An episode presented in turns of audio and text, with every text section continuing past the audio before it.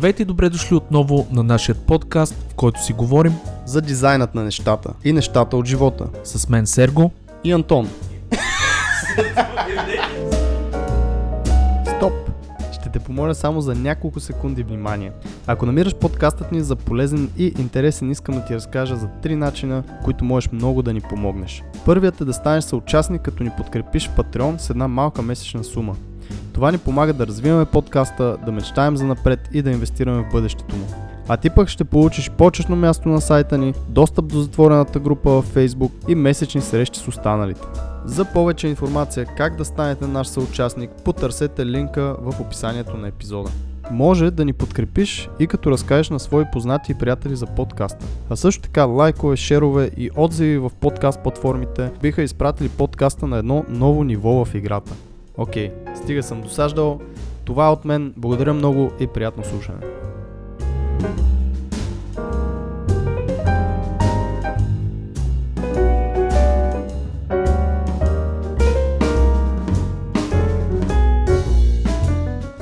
Скъпи слушатели, в ерата на бързо развиващите се технологии, дронове, роботи и извънземни, нямаше как да не се съберем с Антони Никола и да дадем нашето мнение по въпроса за изкуственият интелект и застрашава ли живота на артиста.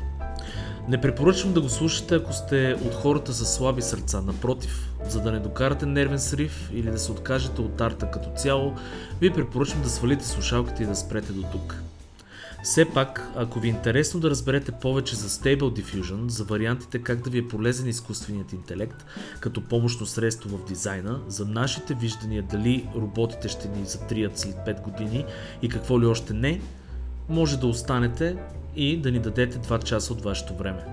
Постарахме се да не сме много негативни и да се опитаме да гледаме на тази технологична революция от светлата и страна. Разбира се, ако не сте съгласни с нас или ако сте съгласни с нас, пишете ни под епизода. Ние сме Сергей, Антони Никола. Това е Дизайнът на нещата, вашият подкаст за дизайн и нещата от живота с негенерирани персонажи и съвсем естествен интелект. Желаем ви приятно слушане.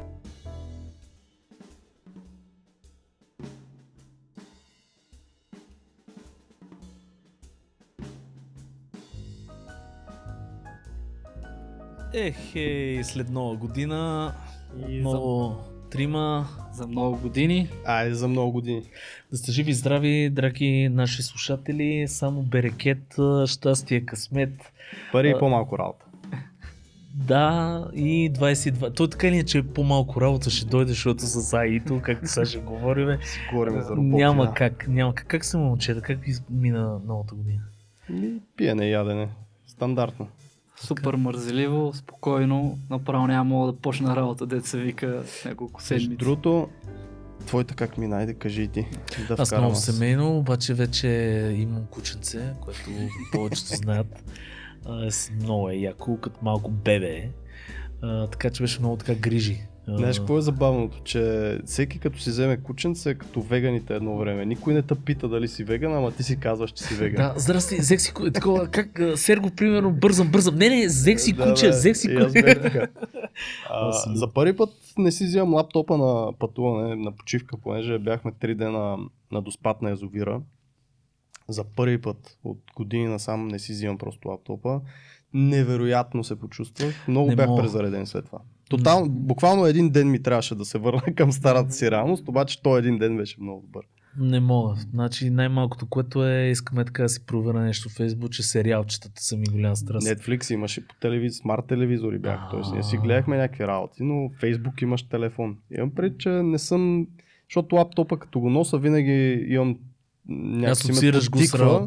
Нещо поне да седна да проверя, да направя, да поправя и така нататък. А сега изобщо не го мислиш и много добре ми подейства. А, така, Никола, ти? Ами, при мен беше супер, подпочинахме си, пак семейно, спокойно. Много доволен съм, защото успях да, да, да се разтоваря и сега искам някакви нови неща тази година да почна да правя, ама ще видим как ще се развият нещата. Значи, за всички, които не знаят, първо да започнем с това, имаме патреонска група. Която а, така набъбва и най-якото е, че си правиме петъчни кафенца с много готини хора. Лафиме си почти всеки петък или поне когато можем да влезем. А, така че ако искате да бъдете част от тази готина а, групичка, вижте линковете около епизода. И сега след тази рекламна пауза на Сергей. А, днес, както виждате, сме така екипа на подкаста, този огромен голям екип. А, не сме с външен гост, така да го кажем. Въпреки, че Никола ни е гостувал и е водил един или два подкаста. От гост вече. в трети човек. Да, от гост, Подкаст. третия човек в подкаста, който също отговаря при нас за видеото. Но сме се събрали днес за една много актуална тема и това е Artificial Intelligence или изкуствения интелект. И, и ще се опитам поне аз да го казвам, защото е на български. Така. Machine learning също става. То, нали, има дебат са дали е machine learning Да, или, изкуствен, или но- истински Да. изкуствен интелект. На български, нали, изкуствен интелект. А, и, и, и като цяло, и, и, и ще си поговорим за това колко стремително на- навлиза, колко интересни възможности дава и почва да отваря едни нови врати. Да се страхуваме ли, а, ще ни вземе ли работата, Ще дойдат ли роботите? ли от глад, ще дойдат ли роботите да ни Да. да управляват а, и да ни бъдат лордове или не. Ми, аз ще почна с, между с това, че много нашумява тема, както беше криптото. Между другото и, интересното, ако забелязвате, нали, тренда е, че после, примерно преди 4 години това разправях на жена ми викам, нищо не се случваше. Нямаше нищо, бе, хора. Мисъл, айде, при повече, при 6, примерно. Нямаше нищо, радвахме се някакви неща. За, в рамките на 4 години станаха финансови революции, а, войни, а, COVID. изкуствен, COVID, изкуствен интелект, не знам какво. И сега имам чувство, че всяка година излиза по някаква Мгм. нова щитня, дето нали, ще тотално ти променя целия живот. Но аз така криптото го неглижирах тогава и много ме е яд, защото имаше хора, които направиха чудеса с, с това, особено зората. Сега в момента е второто тепсия, която ми се предлага. То, втория, второто нещо, което, второто птиче, което каца и това е изкуствен интелект. Аз съм позитивно настроен, тук почвам с това, нали, хората ще ме мразят сега. Но ще си говорим нали, за плюсовете и минусите. Много предполагам, че и вие имате страхотно мнение за, за, за това нещо, ма може би ти си по-отрицателно настроен. Защото по принцип съм по-отрицателен. Не. А, въпреки че аз бях преди тебе за, на криптото, Да, така, така е. криптосферата. Да, така е. Не, позитивно съм настроен, имам си нали, някакви неща, които мога да споделя, а, но то плюса и минуси има на всичко. Предполагам, че и ти колкото да си по- позитивен, можеш да видиш и минусите на това нещо. Факт е, че е тук, тъпо е да го отричаме, а, неща като ще ни вземе работата, хляба и ще стане терминатор, сценарий и така нататък, за мен са нали, прекалено Малко крайни са. Да. прекалено крайни, но е тук и има за какво нали, да се говори. То хайп, който се случва в абсолютно всяка нова технология, както беше криптото, блокчейн, всички тия неща. Нали, той винаги го има в началото, след това отшумява, но самата технология си остава. Така че не мисля, че и това, което до сега е постигнато, ще бъде затрито. Абсолютно. Откъде ще го почнем, момчета? Ами, тъй като ти искаше малко по-генерално да се поговорим, не само в нашата сфера, което е готино, нали, да обърнем внимание как изкуственият интелект навлиза навсякъде, не само при дизайнери, художници, защото видяхме наскоро как гръмна ленза апа с Да. така в социалните мрежи и изобщо в медиите с аватарчета, с крадени стилове, крадени иллюстрации. Това си е при нас. Но AI-то от години, 10-15, самото AI вече е на 60-70-80 години, то си подобрява малко по малко живота на хората, съответно някои хора си губят работата заради автоматизация благодарение на това нещо. Така че ако искате по-генерално да го обхванем, какво мислите като цяло за изкуствения интелект? Първо да кажем две думи, защото Никола е по-технически на, на, насочен. Какво е нев- невронни мрежи, какво изобщо е Какво AI. представлява в Да. основата Да. си? Какво е изкуствен интелект? За Какво, да. по-над дай- базов език. да го кажем просто. В момента какво виждаме?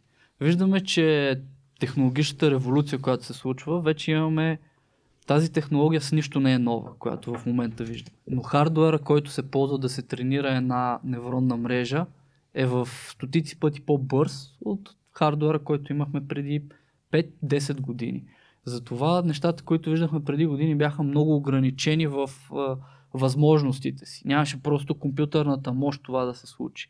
Сега дори един човек с прилична видеокарта може да си направи много приличен модел самичък и да почне да прави нещо специализирано, което той си е харесал. Другото, което много се промени е, че в това се работи 30 години поне и има много модели. Вече има модели за много различни неща. Може да са текстови, както е нали, GDP-то, което всички вече гледат и си пишат и есета им пише и мейли им пише. Това е много бързо нещо, което вече е лесно постижимо. Даже нали, с интеграция на всякакви езици, което е много нечувано. Което... Даже го има и на български, между да. другото, може да си лафиш с него. Обаче то работи много интересно. То го прави на английски mm-hmm. и после го минава през Google Translate. Mm-hmm. Не е тренирано на български. Когато нали, някой направи модел, който е не трениран на български, резултатите ще бъдат доста по-автентични и доста по-добре звучащи за нас. Но е много добра основа. Ти дори да не го ползваш едно към едно, то като ти изкара, примерно, трябва ми мейл за еди какво си, то като ти изкара три страници, ти просто трябва да го редактираш. Не трябва да го пишеш от нулата.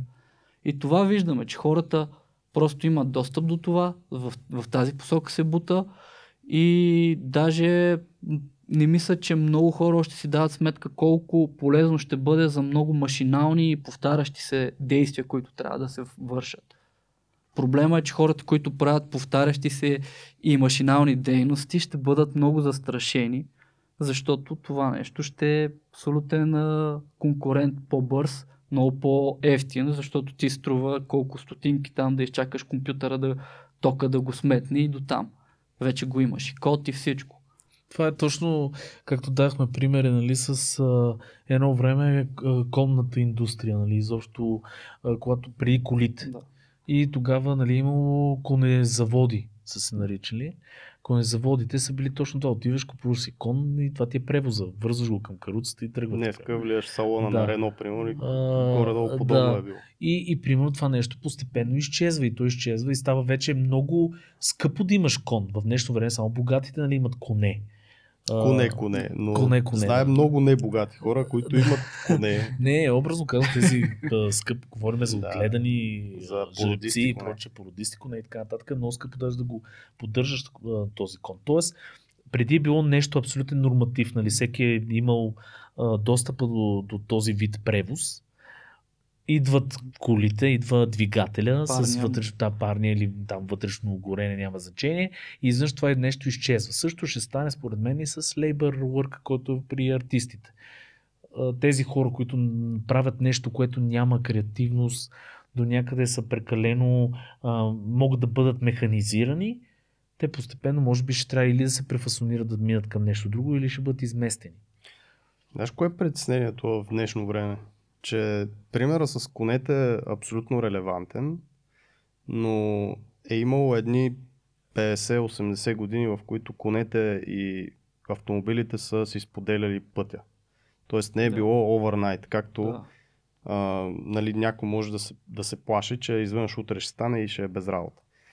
Факт е, че днешно време нещата стават много по-бързо и това време за преквалифициране или адаптиране на един такъв креативен човек би било много по-малко, отколкото преди 100 години.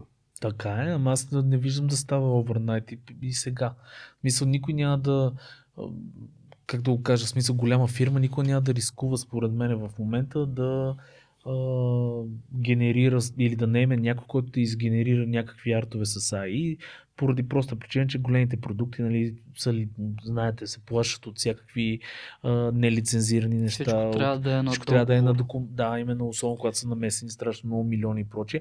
И според мен, докато се регламентира това цялото нещо, винаги ще има работа за автентичен арт. Или то, то, то пак и то е автентичен арт, но за ръчно направен от човек. Айде да го за кажем. мен най-големия проблем, чисто за нашата индустрия, когато говорим примерно за иллюстратор или художник, ти когато поснеш дадена снимка в Фейсбук, ти си съгласен с едни неща.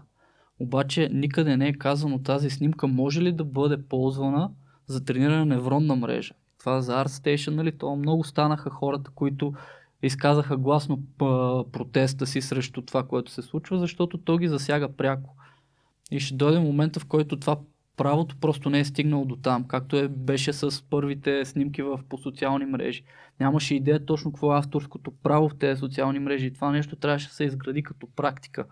Тук ще стане същото и просто не знам, особено в България, кога ще има точна дефиниция за какво се ползва това изображение и как ще могат да форсират, примерно, ако твое изображение, примерно, е участвало в тренирането на дадена AI система, да може да бъде изкарано от базата данни и да бъде, занулена, да бъде занулена самата база данни, за да се тренира отново, за да не участва твоето изображение вътре. Като не знам дали е възможно. Може Възможно е, но трябва да е от нулата. Не може да Да. продължат по степки. Когато махнат твоето изображение, те невроните вътре седят с тежестите, които са научени. Между другото, тук едно нещо малко а, не съм. Тоест, съгласен съм изцяло с тебе, но има едно нещо, което мене малко ме притеснява, защото а, ако се замислиме графичния дизайн като цяло, изобщо нали, тая ера, когато вече почна да бумти Photoshop дизайните, нали, Behance и всякакви такива неща, последните примерно 15 на години, графичният дизайн е по предум, презумпция човек, който взаимства. То, Да. то, то несъзнателно се получава. И художниците и артистите, това е, това, е, това е еволюцията на арта. Като цяло стила, някой вижда нещо, знаете колко пъти излизаха, примерно имаше по мое време супер модерни, излезаха с триъгълници, с геометрични форми, едни дизайни и целият Behance почнаха всичките да правят с триъгълници с същите дизайни. После излезна друго течение, което беше примерно а, с букви интегрирани в тях, нали, картинки и такива Да. неща. Всичките почнаха да правят букви интегрирани картинки. Това са уникални артове, защото всеки нали, прави собствена композиция, собствена идея и така нататък. Но, но тези стилови неща, те, те са взаимствани, защото някой се е инспирирал. Инспирацията е точно това, да вземеш нещо, да го асимилираш нали, през себе си и да, го, да направиш нещо твое. Дали същото нещо не е и просто става по-бързо в момента, защото AI-то според мен ще бълва много повече стилове, много повече неща ще се правят и съответно ще се възползваме от, от тази технология. Тоест дали ще лепиш картинки, парченца от някъде или ще си взел някаква идея, цветова композиция и така нататък, това нещо просто ще ти помага. Абсолютно да го правиш съм съгласен, защото е същото нещо. То е абсолютно същото нещо, просто хората не сме толкова ефикасни бързо да го направим. Даже аз това си поставям като задача всеки месец да направя някаква сцена, която е в стил, който не съм правил, просто за да науча нещо ново. И това нещо с AI ще е много по-лесно да се контролира според мен, но той на този етап още не, не сме там да измисля сам неща. Трябва да види нещо и да заимства от някъде но много лесно ще кажат искаме в този стил и няма да има както някой артист, примерно си залита по нещо, което винаги прави, но то не е в този стил. Е, а това ще може да го филтрира на 100% и ще може да имаш пълен контрол на такива работи. Ти, Антон, какво мислиш? Ми- по въпрос? За това, че се обучават невронни мрежи с uh, publicly available картинки, с такива картинки, които може да свалиме и ние от ArtStation, е малко сива, Да. така, сив, Не сива малко, почва, но много, да. За мен е окей. За мен не е окей това, което LensApp направиха, защото те използваха open source софтуер, който му сложиха един Pay Gateway и абсолютно всички почнаха да ползват стилове на конкретни артисти. Тоест, Това не е файно. когато, Да. когато имаш някакъв твой стил и един AI изгенерира хиляда изображения с този стил на базата на профилни снимки и хората си платят за това нещо и този бизнес направи супер много пари, а ти не направиш нищо, за мен това не е окей. Тоест, това наистина не беше честно, не е правилно и така нататък. Наистина няма легални структури, мисля, че които в момента могат да покрият подобни случаи.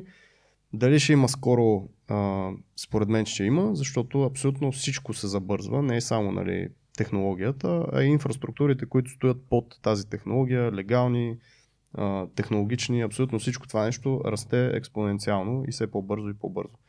Така че аз мисля, че много бързо ще имаме някакъв вид а, така, Правила. правила, Правила, и да. неща, които да обгръщат точно тази сфера, както се случва в криптото.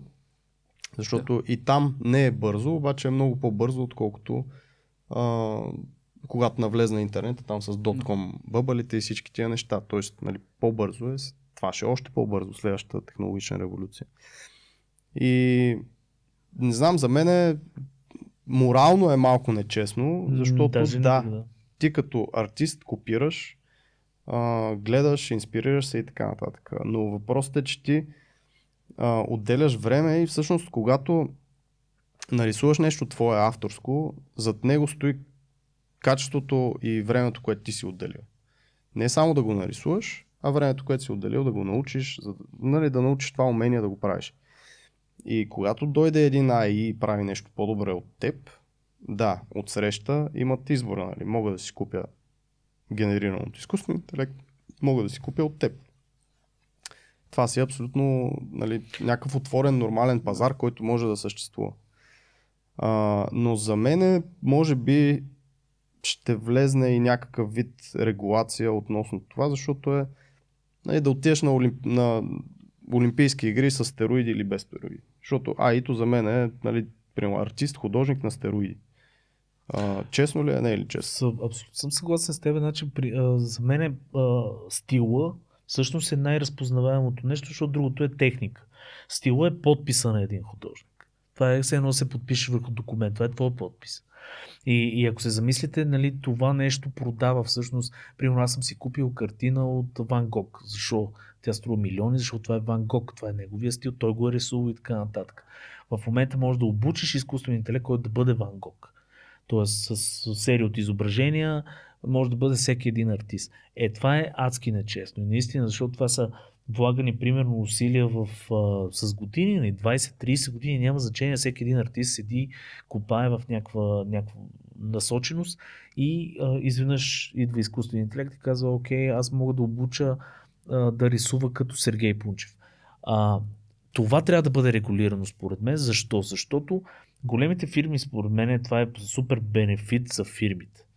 Примерно, в, знаете, в Аватар, да кажем, мисля, мисля, че не съм сигурен дали Невил Пейдж беше един от концепт артисти. Няма значение, един от големите концепт артисти в Аватар. Той взима милиони за това да създаде света на Аватар. И това си е негов стил. А, нали, те му плащат там, камера му плаща някакви зверски кинти, само и само за да е този човек. Сега той може да обучи модел, който да е този човек, примерно, Мгм. и да си спести тези ни милиони. Не, че той ще го направи, но, по, но има фирми, които ще го направят. Ще кажа, Защо толкова- да не го направи? То просто е въпроса коя е точката в бъдещето, когато това ще почне да се прави. Да за мен там е въпрос. Защо да не е сега или в края на Значи със сигурност аз, аз имам прогноза, че големите фирми, като особено в гейм индустрията, понеже те имат данните, те имат примерно EA Games, Need for Speed, да кажем. Те имат всичкия концепт на Need for Speed през годините. Той е при тях. Мгм. Той си е техен. И те могат да си обучат модели, които да правят концепти за новия Need for Speed. И там вече няма да има нужда от еди кой си арт директор, който е измислил тия неща. Или поне ще има един човек само ще сложат, а не екип от 25 човека, който един човек само ще прави дирекшена на цялото То нещо. тук идва едно нещо, между другото, важно, че един изкуствен интелект е толкова добър, колкото е всъщност датасета, който използва. И оператора зад него. Да, но реално най-важното нещо са данните. Така че ако ти имаш кофти данни, ти ще имаш кофти изкуствен интелект, съответно кофти продукт. А, затова не съм сигурен наистина дали света няма да отиде на там, примерно ако си добър художник, артист, просто да си тренираш наистина с твои качествени данни, Това е твои плюс. качествени изображения. Това е голям плюс. Е Един изкуствен интелект, за да може да ти генерира идеи, които ти после да доизпиваш и да дооправяш и така нататък. Аз ще, ще, ще дам моите 5 стотинки, после ще дам и думата на, на Никола, защото знам, че и той има мнение по този въпрос, но за мен е точно това е плюса. Плюсът е, че аз мога да се мултиплицирам сега. Да направя още 10 Сергей Пунчев. О, примерно, не. Които, О, не, е много гадно. които, които да станат 10 пъти по-бърз. Но това минуса му, че ще обесцени труда ми. Защото вече хората, които а, поръчват музиката, те знаят, че това нещо, да кажем, аз съм оптимизирал и вече едно време са ми плащали хикс, сега според мен ще плащат по- много по-малко. Ще кажат, да, окей, ама ти примерно ползваш този тул. Те дори да не знаят пак лейбъра, като цяло според мен ще поевтинеят тези услуги. Доста ще падне цялото това нещо като кост. Особено средната, такова, средния тип работа, който е най-често срещания, който най-много данни има за него, той ще е най-лесен за репликиране чрез това. Ако сега си взимал там 5000-2000 за лого, просто ще се взима доста по-малко. Да. То оставаме индийците с по 50 долара. Което, ма не, между другото, индийците са добър пример за това как така или иначе света се пренасити и започна наистина пазара просто да се пренасища с... Те бяха вид. интелект. Те, Преди това те го правиха. естествен интелект. Естествен интелект. Така че това е някаква естествена стъпка според мен. В университета, когато имахме такъв предмет изкуствен интелект и преподавателя обичаше да казва нека първо да разберем какво е естественият интелект, пък после да говорим за изкуствения. нали? Абсолютно. Абсолютно. А, много хубаво нещо каза ти. Ще, ще най-лесно ще работи с средния, средното ниво. Нали? Това, това Най-често срещано. най-често. Обаче, ако се замислиме, ако работи с средното ниво, ниското ниво никой не го интересува. Никой не иска да плаща за То ще лош изчезне. арт. Той ще изчезва. изчезва.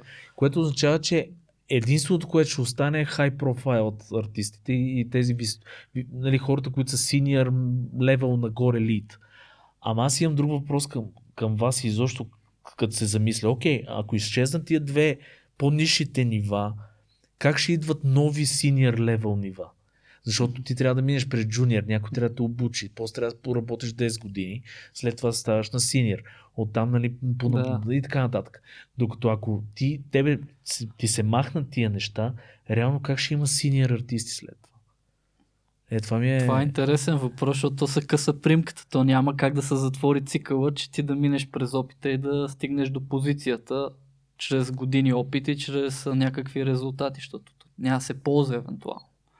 Което съответно ме навежда на мисълта, че всъщност и синьор хората, и хайли скилд хората ще си загубят и те работата и ще бъдат Или заместени. поне докато умрат. В смисъл ще изчезнат тия синьор хората и вече няма да има синьори. Да. Според мене, ако гледаме какво се е случило примерно в а, други такива революции технологични, ние ще имаме други задачи. Примерно хората, които са на средното ниво, от тях няма да има толкова нужда, ще има нужда от хора, които поддържат тази екосистема, в която всичко това са данни, поддръжка на машини, нали, оптимизиране на самото учене на тази база данни и как тя действа и анализирането на резултатите. В момента това е много, много скъпо нещо, което примерно Facebook и други големи гиганти искат да платят много пари за визуализиране на AI.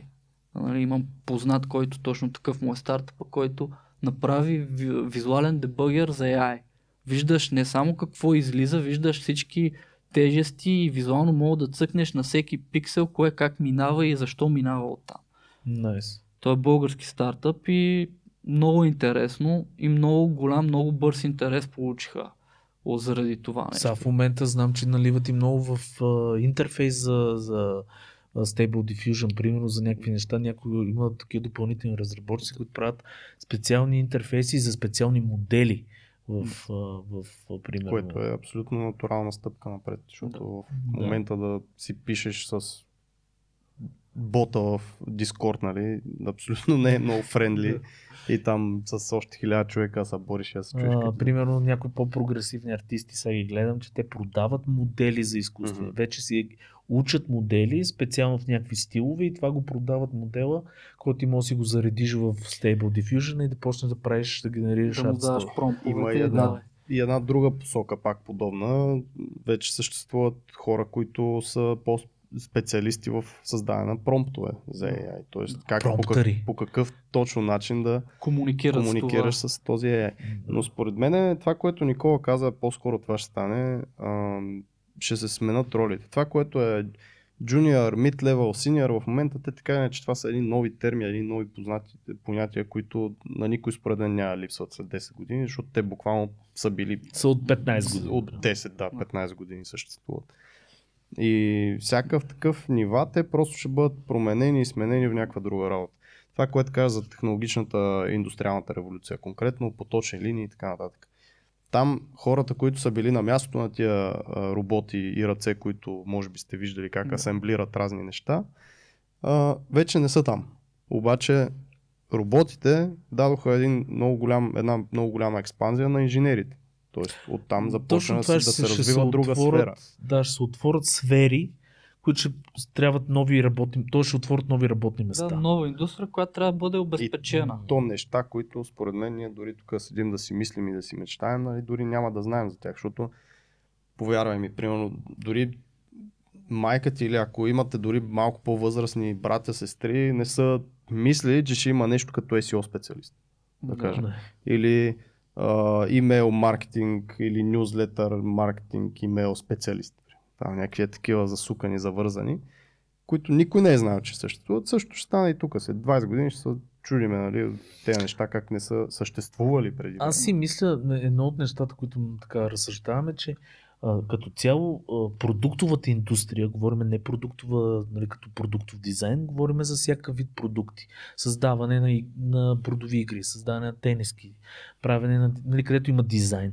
Това нещо ще се бусне адски много, защото хората в момента адски лесно могат да създадат някакъв продукт, какъвто и да, да, да било.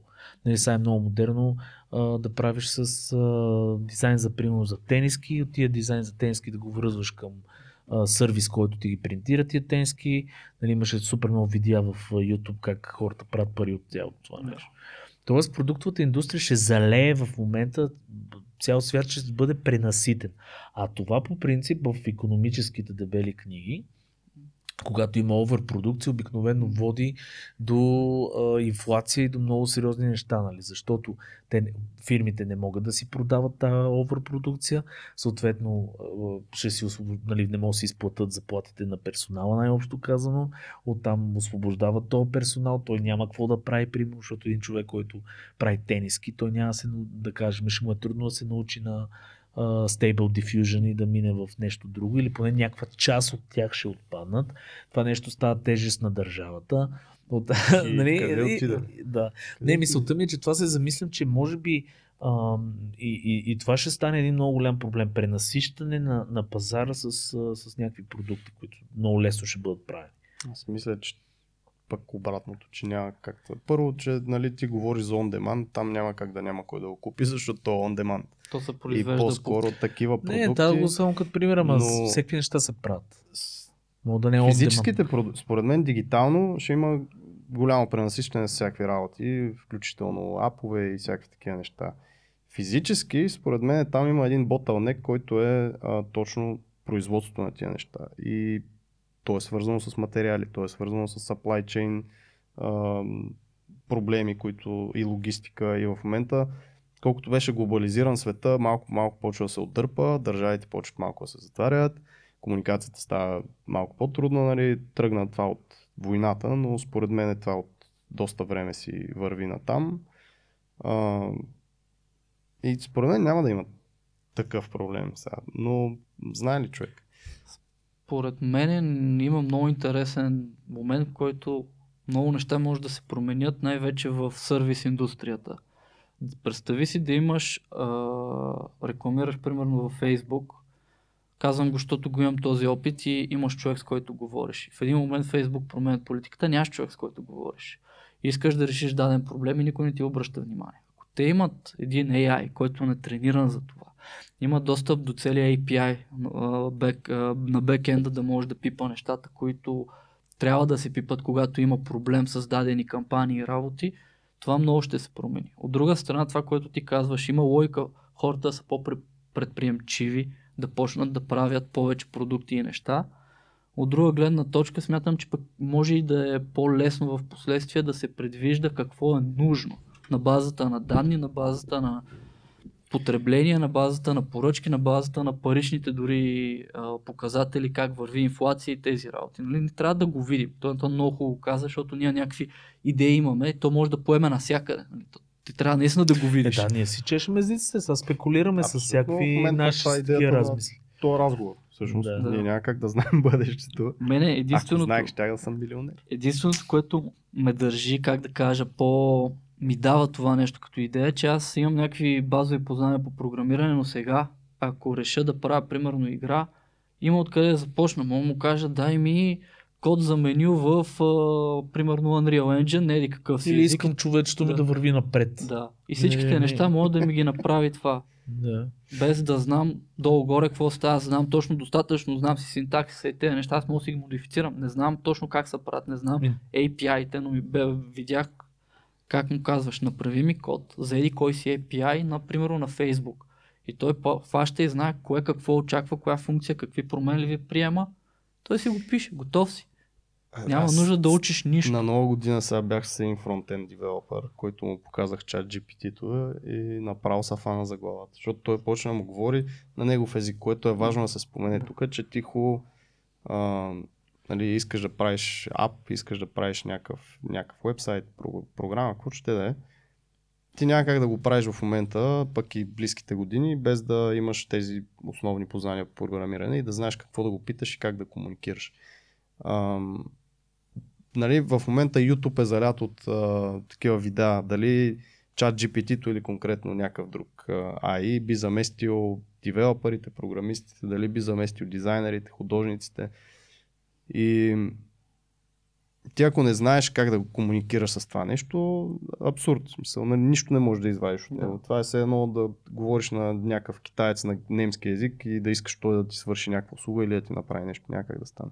Но преди време а, а предполагам сте го чували това, че програмирането ще бъде езика на бъдещето и е важно всеки поне малко или много да знае програмиране. Това е последните 10-15 години, нали се натрива в То главите е на така, много даже затова почнаха в училищата децата на, Мгм. примерно от ранна детска възраст да ги обучават на процеси, на, примерно на мислене, на, да кажем, какво е функция и така нататък. В момента има за деца супер много курсове, които са на тип блоково програмиране, нали? Визуално програмиране с заготовки и готови неща. И това нещо вече умните държави, дори в България го има това нещо. Съществува. М. Така че, реално погледнато, според мен това става абсолютно задължително, както сме гледали по фантастичните филми. Аз няма да забравя, спомням кой филм гледах един от, примерно, да кажем, някои от големите блокбъстъри. Беше точно така. Там и децата пишеха код и, и хакваха някакви неща. Няма как. Но виж колко интересно се навързаха наистина нещата, защото това последните 10-15 години нали, се говореше как трябва да знаем базово програмиране с тази дума. Не сме програмисти по професия, а да знаем как Какво е работят кодове, функция, е алгоритми, какво е цикъл, функция. да. Да, точно. А, и виж как се навързаха. Сега идва някакъв изкуствен интелект, който може да пише код вместо теб, но ти трябва да умееш да комуникираш с него и да му казваш какво точно искаш. Според мен наистина това, което Никола каза. Просто хората ще станат доста по-предприемчиви, ще се загубят доста такива механични работи. Съжаление ще се загуби и голяма част, предполагам, от креативния сектор. Сферата на услугите, просто хората ще станат все по-малко и по-малко нужни, най-вероятно, в доста от услугите. А, защото дори нещо като браснар или фризьор, в момента човек го дели единствено а, това да се направи конкретен робот, който да може да прави това нещо. Слава Богу, още сме далече от хуманоидни такива роботи, дето а, То може да не е хуманоид, слагаш си в главата в някакъв буркан там и той нещо Да, прави. да. А, в- Както разбирам. има лапароскоп, нали, лапароскопски, как се казах, ти операции, които са буквално а, се правят от роботи, т.е. има, Да, да, да. Е, така, които да, с лазери виждат къде, какво знаят, натиски и така нататък. Защо не е това, нали, да не се пренесе в така генералната публика и примерно фризорските услуги да вече да Аз се пък си мисля, че обратното, смисъл, ще тези, които са занаячийските, ръчно правени неща, физическите неща, нали, говориме а, всякакви майстори, всякакви такива фризьори, дедвикащи и така нататък, те пък ще, всъщност ще са много подценени. Знаеш ли защо не мисля така? Смисъл, Това е много яко и се надявам да стане така, а, но не мисля така заради Алиекспрес и някакви такива Как неща. го генерализира. Ами, Джак Ма, да, заради Джак Ма. Ти си виновен за всичко, което ще се случи. който вече може би е мъртъв и е заменен от двойник. Няма значение. А, те всички са двойници. Шегувам се хора. А, да, не са притесняйте, това е шега.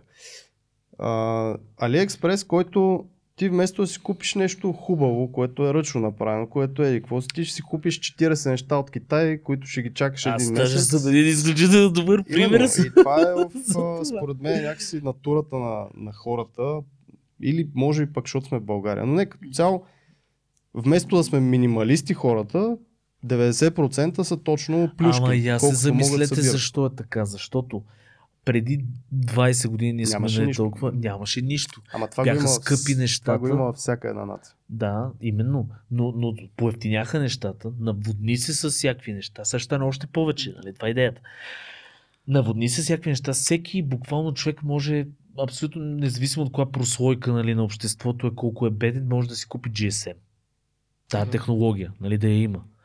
А, всеки може да си купи една играчка струва 2 лева. Аз няма да а, на малки отивам количка човек, която Hot Wheels количка, която е с гумичките, с металния отгоре такова дизайн, опаковка 2,50. Ти само спомни си по твое време и по мое време, Никола и ти си колкото мене, май, грубо. Долу-горе.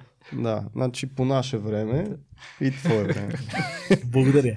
А, какво беше по телхата на коледа и си спомни при седмица Човек, какво това е говорихме с, с жена ми, която Същото е при, и при мен. вика, а, значи подаряваше се на нова година, спо... да, няма си спомням това време, Портокал. портокал, банани, Това бяха банан, портокал, още нещо мисля, че беше и шоколадово яйце, примерно. Да. Е, това беше подарък и, това, и ти се радваш като някакъв... Защото ти банан виждаш само на нова година. Виж, виж колко бързо, едни 20 години, трябваха това нещо да се изтрие, да се изкорени и сега ако Да. не подариш 10 играчки на детето, т- всеки... истерия. Гледам снимки, примерно гледахме, защото ние сме се притеснили с жена ми, то при нас е проблем, че ние всъщност адски много а, наводняваме децата с, а, с играчки и с неща. И гледах снимки, човек, нали, хората си постват телхата точно и те са някакви, че гледаш, ти ги броиш само. Е така, Да. просто си направих експеримент. Кутийки. 40 подаръка. 30 подарки. Това са семейства, които не мога да кажа са супер богати, нали? просто толкова е ефтино, толкова е напълнено. И сега си представете, влиза нали, Айто, хората почват да бълват още повече продукция, на още по-малко кинти. Консуматорство на стероиди просто. да, стане. да. И, и, и къде отива нали, цялото това нещо? Другата причина, поради която мисля, че а, за да е чисто няма да се тачи толкова, е, че хората са много добри в това да си затварят очите за неща, които са така и ги знаят, че са така, обаче за да им е по-изгодно и да им е по-комфортно, все пак ги правят. Нали, всички знаеме дрехите, които носим откъде идват, Да. всички сме чували истории, Уе- всички знаем шопове. скандала на Баленсиага сега, всички а, сме чували откъде ни идва храната, какво се случва, какви гори, какви насекоми, животни измират. Дори тия, дето не са били като мен една година вегани, 100% са чували историите, виждали са клипчетата и знаят за какво става. Обаче, понеже Фантастико Kaufland, между другото, ако искате да ни станете спонсори, няма да ви кажем. Няма да ви върна. А, е там за тъга, отиваш, набираш една турба от неща, които половината ще изхвърлиш а, след една седмица. Така че някакси ще е много трудно да се пребори това нещо. Не, според мен няма как да се пребори. Това си е революция, точно когато си с всяка една революция, индустриална или не, си върви, хората си, нали, си мислят, че могат да направят нещо. Истината е, че човечеството си върви напред. Това е. Според Ти какво мислиш, Никола? Според мен тук има много голям шанс хората да видят, да видим как ще отговорим като човечество, защото има шанс да се поддадем изцяло да станем гигапотребителите и да купуваш по 40 играчки всяка коледа само за едното дете и да е до там. Нали? Има и начин хората да кажат, бе това нужно ли е, искам да направя нещо друго. Той зависи и економическата система как ще реагира. Защото това е следващото нещо, според мен, което ще го направят и то 100% го има, да са натренирали такав AI, който да знае какво се случва при такива графики, примерно на курса на долара, при курса на златото, при курса на нефта. И тези неща са супер свързани с потребителството, защото ти ако... И са адски опасни, между Да. другото. Ти ако манипулираш борсата или манипулираш големи економически такива а, модели, ти мога да направиш детска, може да сринеш и държава.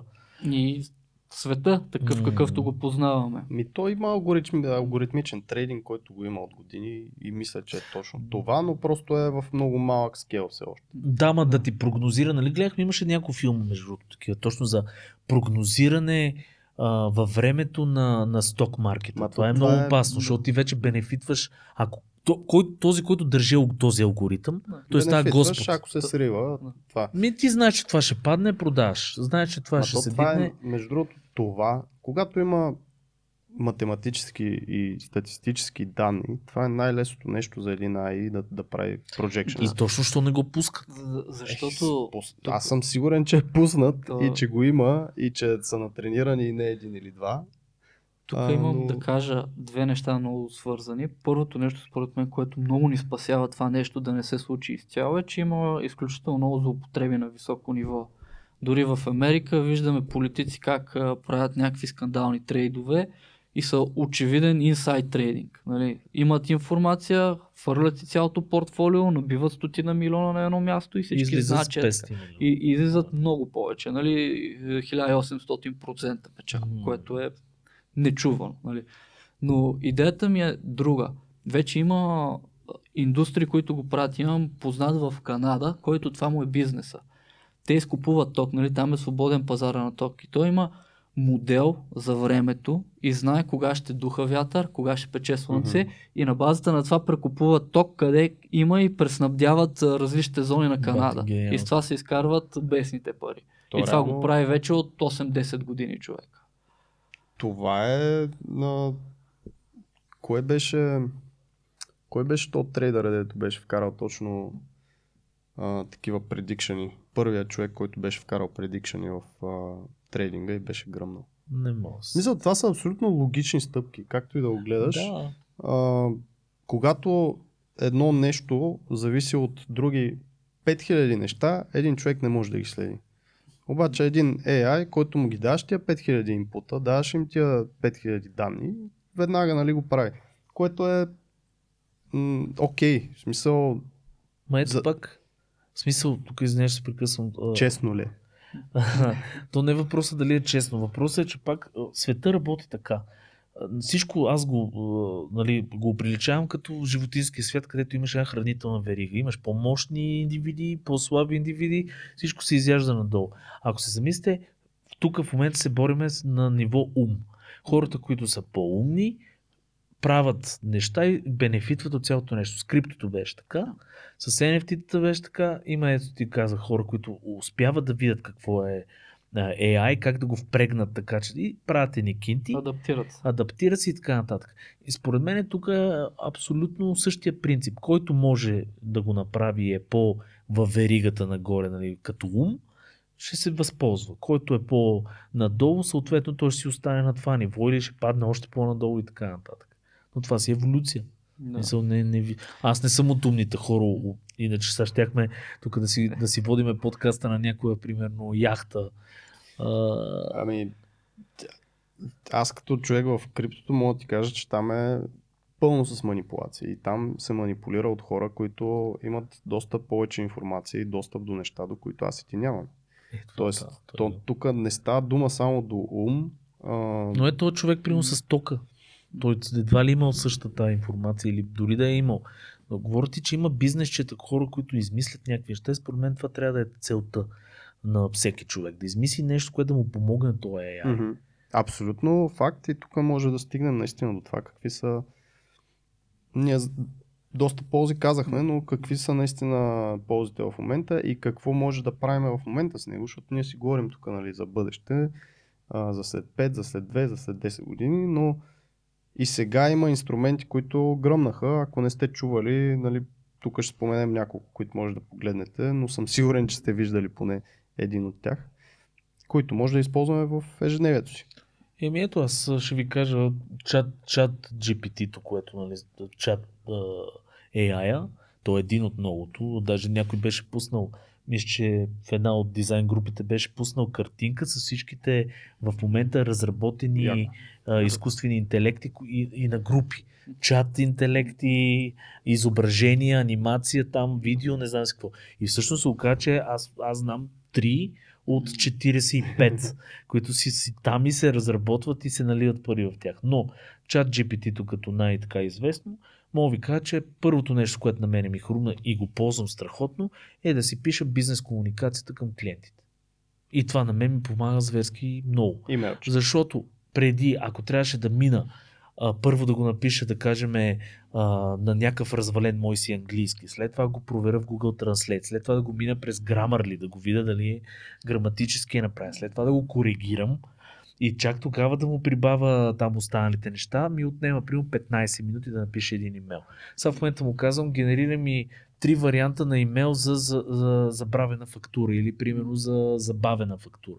И то ми почва. Dear реди, кой си, дъга, дъга, ама бизнес комуникация на много високо ниво. Нали, смисъл много приятно направени имейли. Ти си избираш темплейт, само слагаш името, Dear John и го пращаш това цялото нещо. Другото, което е маркетингови хедлайни. Си генерирахме с колегите, с а, маркетинг хората. А, отделно какво направихме? А, примерно а, такива темплейти от всякакъв, а, ця, всякакъв род за комуникационни темплейти. И между нас, и примерно онбординги и всякакви такива неща. Ти имаш нужда Да. винаги от предефинирана комуникация. Нали, ако направиме това, трябва да направите това. Ако той ви каже това, направете това. И това нещо, преди ако трябва да го пишеш ръчно, го мислиш и така нататък, тук ти го изгенерира. Много време. И ти, и, и ти спечел време. Някой беше дал пример, гледах едно видео с а, това, че толкова ще адвансне, то вече е почти така, че мога да направиш а, кол центровете деца, нали, смисъл хората, които асистентите, персоналните асистенти. Това нещо ще ги замени тотално. Защото ти си слагаш един чат в сайта, който Да. ти е вързан към чат GPT или там към нещо. И този чат е 24-7 там, за да, за да ти отговаря на бизнес нуждите. Това, дето правиха, примерно, марке, маркетинг хората с ботовете и така нататък, вече това ще е а, изкуствен интелект, който буквално ти му пишеш какъв ти е проблема и то почва да ти дава солюшени. Примерно. То това е наистина доста близко до чат-ботовете, които пак навлезнах. Да, ама на Последните стероидите. На стероиди, защото чат-ботовете са, ако каже това, направи това, ако каже онова, направи това, докато тук имаме по-дълбоки нива. Тоест, ако каже това по този начин, направи това, ако Да. каже онова по този начин, направи друго. И тук има и нали, връзката, която можеш да направиш с различни апита, т.е. с различни услуги, като, примерно, ако напише това, а, обади, обади ми се или изпрати имейл Да, или запиши нещо в базата данни. През дай ери, какво си, или нещо. да. Да. Аз примерно точно това а, си мисля как, как, как ще улесни работата да, а, на, комуникационно дневно ниво с клиент се връзва с тебе, иска информация, тя автоматично отива при него, той си буква автоматично кол с тебе, който дори не, няма да е с тебе, той ще примерно среща някаква или с, да кажем, ще на някакво следващо ниво, където ще с менеджер, който менеджер ще му даде друга информация, това ще му изпрати еди какво си, после ти ще пуши какво си и накрая идвам аз и се подписвам на договора, който вече е нали, на, на Миличка масата. е, изима един милиард тук. Да, за 5 милиарда. да. Няма да взимам 5 милиарда, защото картинките също ще ги генерира. А дали ще трябва да имаме някаква, да диференцираме AI от real person? Тоест, дали искаш да говориш с real person или не? Имаше... То, това ще бъде големия етичен въпрос. Спомняте ли си Silicon Valley? Гледа, Да, сте? Да. Е, там нали имаше AI Guilfoyle и AI Dinesh, дето си беше направил този Guilfoyle някакъв А, да, защото интелект, излакваше. Защото не искаше да говори с този Динеш и си направи някакъв да говори с него вместо него. Нали. И он го А, усети и нещо. И он го усети да. по едно време, защото реално той си пише с него и го гледа през това време, Он си пие кафенце. Да. нали? а той отговаря по някакъв начин и така го усети, защото наистина нали, беше толкова добре направен. И то нали има Тюринг теста, който е. Да. То е точно за това да... Те мисля, че отдавна го е па- паснал. От до- много отдавна. време. От 20 много години плюс. Да, А, Machina. Много як филм. да жестоко. Точно с Тюринг Но, теста. Еми, това е много интересно. Защо ще искаш... Гледай са, аз това, което веднага ми... Не, именно, веднага ми попна това. Отиваш в общината. Смисъл, не, бе, сериозно. И, и излиза баба Гичка, батко, която е пред пенсия. Баба Гичка е много сърдита. Тя днеска е старала, грабни и се работи, мрази всички хора и ти отиваш да си подадеш формуляр номер 5. Разбираш? И баба Гичка те посреща и почва те върти там, те турмози, а, кажете, ма вие са какво сте тук, ма затворете вратата, ма не казахте добър ден. Няма ли да искаш AI? Знаеш защо няма? Защото ще се прибереш при жена ти и няма да има за кой да мрънкаш. Ти не мога да разкажеш за Не баба може да разкажеш и да мрънкаш къде и какво, как ти се е случило. Защото има и много такива хора. А, Тук ще ми е яко човек. защо ще искаш? Зависи как са направени човек. В момента проблема на машините и защо аз, примерно, като отида в Рим или някъде другаде, нали, се, понякога предпочитам да говоря с real person, е, за да не направя грешка. Защото ако е добре направен AI, да няма никакви грешки, което най-вероятно ще бъде, тогава наистина си заслужава. Но ти ако пускаш формуляр 5, който може да прецака, примерно, и да трябва след един месец да седиш две седмици в тази община, да се опитваш нещо друго да правиш, затова се опитваш максимално а, да си сигурен, че си направил всичко както трябва. Значи ще успокоя 2050, тук баба Гичка ще си я има винаги в общината. Общината няма мръдне. Разиш, може да има летящи чини, изкуствен интелект, няма проблем. Да, се сещам колко се радвах, като ти създадох а, електронен подпис, че мога към съда да платиш с карта и всичко да стане отведнъж. Това беше за първи път, дето усетих, че администрацията е направила нещо, дето работи. Пророни сълза. Направо. Тук все още има хора, които ги е страх да ползват карти онлайн да си купуват някакви работи. Не, не, то винаги ще има амиши и някакви хора, дето ще, ще има AI около тях и те ще живеят някакво село и ще доят, примерно, коза ръчно. Е, аз ще съм най-вероятно от тях. Между другото, това всъщност ме навежда на мисълта, че най-вероятно ще има разделение. Виждаш ли как света отива към всякакви разделения, във всичко. Да. Ти какъв пол Да. си, мъж, жена или неопределен и някакви още. 6 пола. Да. И според мен ще има точно такива за и против AI. Крайни То позиции. има вече, ма. Да, да, но имам предвид, сега е в началото, а, имам предвид, че ще има корпорации, ще има движения, ще има, може би ще има някакъв сертификат, че ти примерно не ползваш изкуствен интелект, а ползваш само. Аз това си мисля, че е и спасение за, за артистите, между тук ще върна за артистите. Защото ако се обединят, както нали, насякъде има сдружения, знаете, примерно на в, в тази ре- революция, която е била с а, а, кажи, промишлената резолюция в Америка, веднага се, какво се водят тия деца се отделили, нали, такива сдружения някакви от хора, които регламентират а, а, работната ръка, заплащането, нали, ниво, и така нататък, нивата на труд. Това нещо, според мен, ако се направи, сега не ми идва точно думата, нали, как се казваше това нещо, но ако се направи а, сдружение, Камари. което... Ми, може, Май са профсъюзи на профсъюз, мисля, че беше точно така. Профсъюзите, когато идват. Защото тогава се казва, а не, не, защото нали, сеш, че а, човека с фабриката той иска колкото може повече да бенефитне и, и съответно ще а, сложи 16 часов работен ден. Обаче Ще- профсъюзът казва, не, не, тия хора няма да стъпат в фабриката, ти ако не е 8 часов работен ден. И според мен е това нещо трябва да се случи и с арт. Тоест, да си има абсолютни регламенти, където се казва, идва компанията Хикс, която иска дизайн за еди какво си. Но дизайнера не трябва да пада под определени равнища. Тоест, а, примерно цените са такива, минимум е този, Мгм. максимум е този. Проблема на дизайнерите и на артистите, според мен, при дизайнерите най-вече е, че ние сме като малко вълча работа. Мисля, никога не сме имали някакво единодушие, някакви установени ставки, защото архитектите го имат това. Да. Това е и плюс и минус, брат. Е, да, малко е комунистическо звучи. Не? Смисъл, Защото- всички ще взимаме Да. Това надниците и до там. В момента, нали, как е в, при дизайнерите и артистите, ти да взимаш, в смисъл, имаш някакъв таван, но практически нямаш, така да го кажем. Тоест Да. ти можеш да взимаш много, стига да си ги поискаш.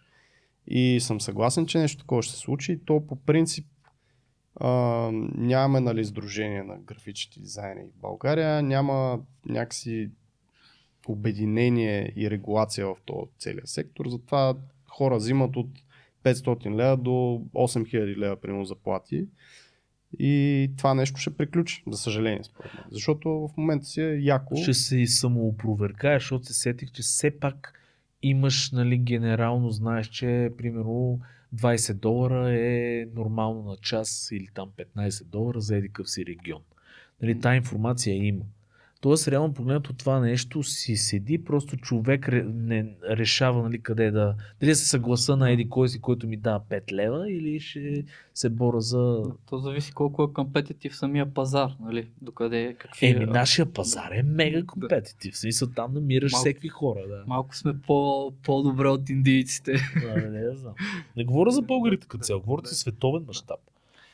Мисъл, винаги ще намериш и в щатите ще намериш някой, който взима 100 000 за лого и друг, който За взима 5 долара. 100 долара за лого. Точно това ти казвам, ако дойде подобен тип профсъюз или регулация, такива работи няма да имат. Наистина, долната граница ще е най-вероятно някаква по-честна и адекватна, обаче горната също ще е капната, т.е. няма да... Да, и тогава няма няма да да има съответно. Така че за мен това е по-скоро минус, ако се появи това нещо, а то най-вероятно ще се появи, защото да, като влезне наистина един изкуствен интелект в абсолютно всички сфери и поприща, излезнат едни хора, останат без работа и то голям брой в абсолютно всякакви индустрии и сфери, то тогава най-вероятно ще трябва да се появи нещо, което да регулира цялото това. Пак мисля, не, че never know. най-важното нещо ще е, че всеки бизнес, който почне да се преструктурира, използвайки това нещо, ще им трябват пак хора, които трябва да могат да решат такъв проблем и да създадат някакъв workflow с новия инструмент. И хората, които са малко ahead of the curve, които ги гледат тези неща и се интересуват, може да имат след 5 години някакво невероятно предимство, когато се случват тези работи. Затова моят съвет е всички дори да не ва кефи, поглеждайте го, защото ще е по-хубаво да имаш а, опции, отколкото Да просто нямаш. да хулиш нещо и да кажеш Е, гадно както е. беше точно с криптото, бе, смисъл, всеки по, така човек, който е малко по-технически насочен, се запозна поне какво е крипто, нали? Най-малкото какво е блокчейн, пипна малко NFT и така нататък. Мога да не сме направили чудеса с NFT-та като други хора, обаче поне знам какво е NFT. И това, примерно, би ми помогнало в някакъв момент. Защото аз съм убеден, между другото, че единственият начин, не единственият, но един от добрите начини да лицензират арта, дори AI генерирани, да го проследявате, ще бъде през блокчейн. В един момент ще вържат AI генерирания арт, говориме, с блокчейн. Да. и т.е. даже- ти ще генерираш пак някакви неща, те ще минават с сертификат, там хашове, с не знам какво, да се То ти в удостоверяват. момента реално ръчно можеш да си го направиш. Генерираш Значи- си в Dali или в Midjourney някакъв изображение и го минтваш върху Пример. То даже, Да, го има, го то даже го има, а, понеже работя с Octane от Toys, е компанията, която го прави, те това са направили чрез блокчейн, ако решиш да ползваш техния онлайн рендер като услуга, така става. Токени и всичко е в блокчейна и се знае ти толкова са работили за теб, трябва да се плати примерно в Ethereum или не знам точно как Да. става плащането, но така се освобождават нещата. И се вижда, че това е дошло от там. Мгм. То още преди това в Photoshop, нали, вкараха в а, Adobe имат такова а, нещо. да. Adobe още преди блокчейн дори мисля, че беше или искаха или го вкараха преди блокчейна а, да имаш history в самия файл. Метадейта, ама той я има, той има още от CS-вия. Къде се е едитвал, кога се е едитва. Тоест Много всеки път, като се едитва този, този файл, да го имаш като метадейта и да се знае историята на този файл. Дали е генериран, откъде е генериран. Ами са има сервис, даже ние като бяхме последния път на Adcom там на Ilacom събирането, излезе някакъв пич от а, а, точно от Adobe Европа Мгм. беше поканен и той обясни, че те имат сервис в момента, като си купиш нали, пакета, клауд пакета, имаш си сервис, който е за удостоверяване на изображение. Мгм. Как Не. го има? Нещо, Пак с блокчейн вързано. нещо, което ми светна, за което се бях сетил и по-рано. Ако сте чували за тези сайтове, които ти казват дали си, дали си бил хакнат, да, да ти така. база данни, да дали, видят дали... има твои данни. Също нещо според мен ще се появи за машин лърнинга да каже всичките ти изображения да бъдат хашнати и да бъдат проверени по базите данни дали някой не, не ги е ползвал тези изображения. някъде. То ти сега можеш да влезеш в а, то големия Lion, Ion 5 билион сещаш модела, който е на на Midjourney, на, И? на Stable Diffusion модела, който е, може да видиш дали има твои артове там, сред тези картинки. Тоест има нали, такъв начин да провериш дали ти има твои неща там, съответно а, Може да пишеш на OpenAI там. Да. Да. и ти Както да им пишеш, компанията- няма го махнат, но То, то и затова ще се случи, примерно, както е, като има нещо, което искаш да делиснеш от Google. да. Много е така, примерно, пиратски сайти крадат нещо. Току-що И... ти супер добре оказа. Google е страшният пример. Google, ако всеки си мисли, че не продават данните на всеки един от нас под някаква форма, от край време Google, нали, знаеме къде сме се логнали, какво сме направили а, там с цел реклама, естествено, всичко това се продава. И хората са си окей с това. В един прекрасен момент, според мен, и с AI-то ще стане същата работа, нали? До някаква степен. А, обаче, а, какво исках да кажа? Исках да кажа нещо много умно, но го забравих току-що. Смятай. Да. Умно от Сергей. А, така че давам думата на вас също. Ще се сетя. Ами, ти не каза графичните AI, с какво си ги ползвам, но аз примерно ще вметна също чат GPT, понеже ме кефи да си, да си игра с него и съм го ползвал точно за, за подобни работи, както и ти. Той за маркетинг копи, за микрокопи, за сайтове, за мобилни апове е много добро, защото м- то ти дава опции. Примерно сега, ако речем, че имам бутон, който е за а, отваряне на портфейл, да кажем, в някакъв мобилен криптоап, а, как да бъде кръстен този бутон, т.е. микрокопито на а, бутона, какво да бъде и аз мога да се сетя, примерно за Open Wallet, Go to Wallet, а, Три неща. просто wallet. да- и трябва да седя примерно 5-10 минути да се сетя за десетина възможни лейбъла. Докато на това му даваш, дай ми 10 възможни лейбъла за бутон, който има тази, тази функционалност и оттам могат да дойдат идеи. Тоест за такова микрокопи, за тайтали, за хедлайни. а, Ама ети пример с а, името на, на кучето, дето си взехме. Аз си генерирах кучета с имена на мъжки кучета с буквата D, нали, защото то трябва да е с, от това да. котило да, излиза. да. И, и ми изкара примерно 50, от които си избрахме едно. А това ако тръгна да ги мисля пък, да ги ресърчвам пък, какво мога да бъде, аз ще се сета за 5, макс. Да, ако тръгнеш да ги търсиш в Google, ще намериш повече, обаче трябва да скачаш от сайт на сайт, от сайт на сайт, да ги извадиш тия неща. Докато това ти самаризира целият, всички тия данни, нали, то това му е идеята, да ти ги извади наведнъж. А Така няма че да стане много а, мързелива цялата тази Не. Ще стане и всеки всъщност ще иска на готово. един от проблемите, които доста хора в момента говорят и се опасяват е, че истинската екс- експертиза просто вече ще бъде незабележима и неотличима, е така да я кажем. Защото в момента може да си много умен, много бързо, благодарение на чат GPT. Да. Ако преди това можеше да си много умен благодарение на Google, но трябваше да имаш умението наистина да търсиш, защото то си е умение, а, да намираш правилните неща, да знаеш как да търсиш.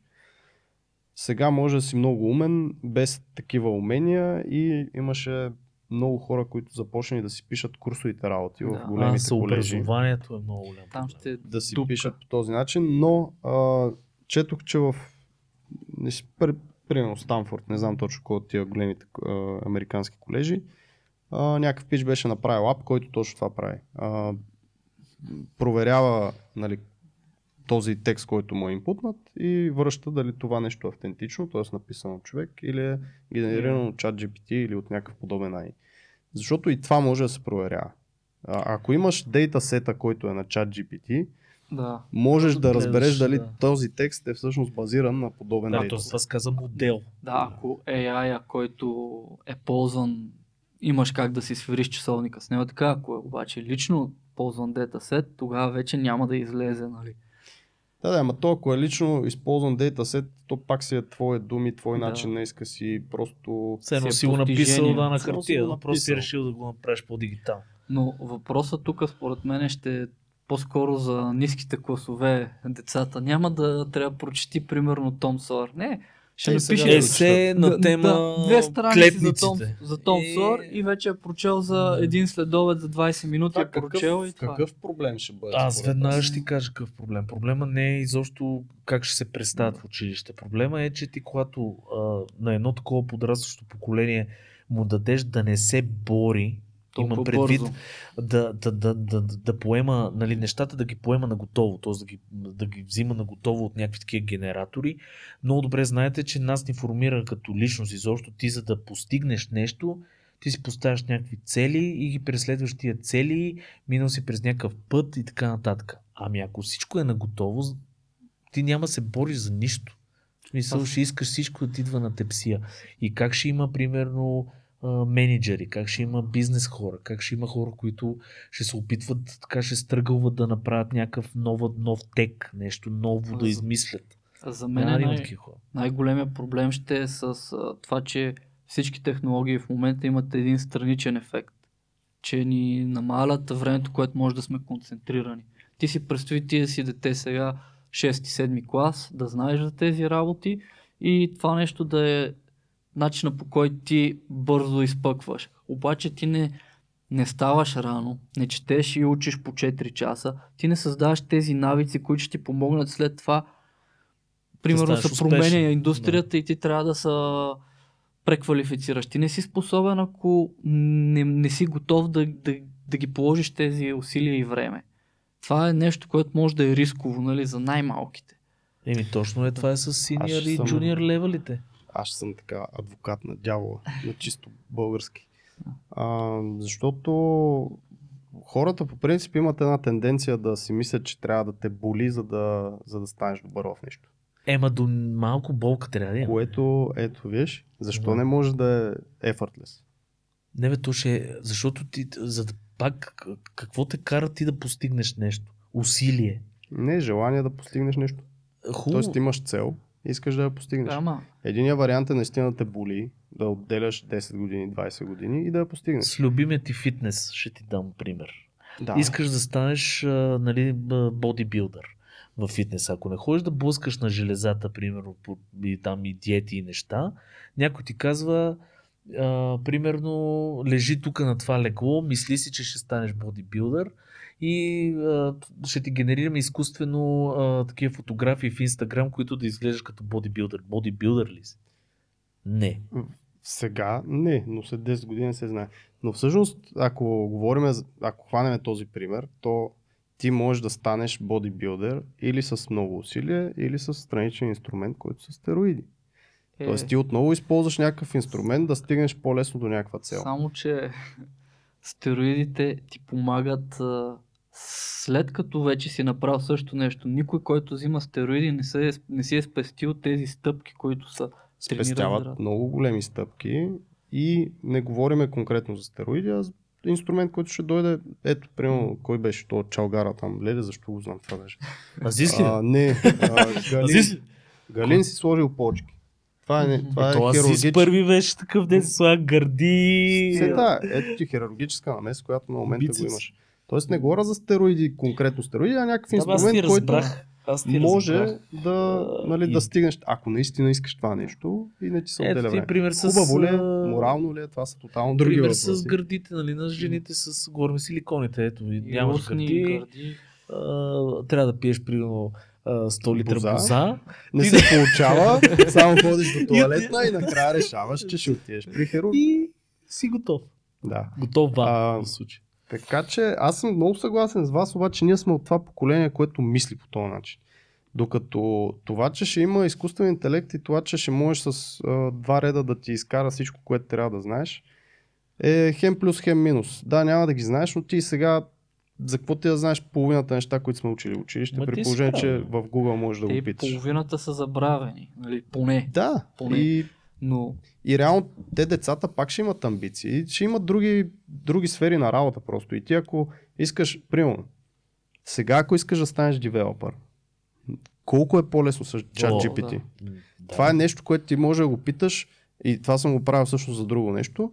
Дай ми карикулъм, т.е. дай ми а, нещата, които аз трябва да науча, за да стана еди какъв си девелопър. Примерно фронтенд девелопър, който а, да работи за, в, за мобилни апликации, да кажем. Кои неща трябва да науча? Казва ти. А, Swift, примерно, ако ще Да. правиш за Android. И пишеш какво трябва да науча за Swift или как най-лесно го науча. И ти казва, трябва да знаеш какво са функции, трябва да знаеш какво е материал дизайн, трябва да знаеш това. А, и дълбаеш, дълбаеш, дълбаеш. Това е нещо, което все едно имаш едно приятелче, което знае, Да, което е супер смляна програмист информация. и може да питаш покажи ми какво е материал дизайн. Същото може би би Да. било и за художници. Тоест, а, в, нали, ние до сега, между другото, не сме говорили за Midjourney, за Dali и за тези визуалните, всъщност, които... Е, Stable Diffusion го споменахме, то също. горе. Да, ако не знаете какво е, това е с промптове, т.е. с думи, а, ви генерира картинки. Може да кажете синя маймуна, която скача върху а, оранжев, оранжева жаба и лети към луната. И това нещо ще генерира зависи къде сте, но 10, 20, 30 варианта а, на картинка с такова описание.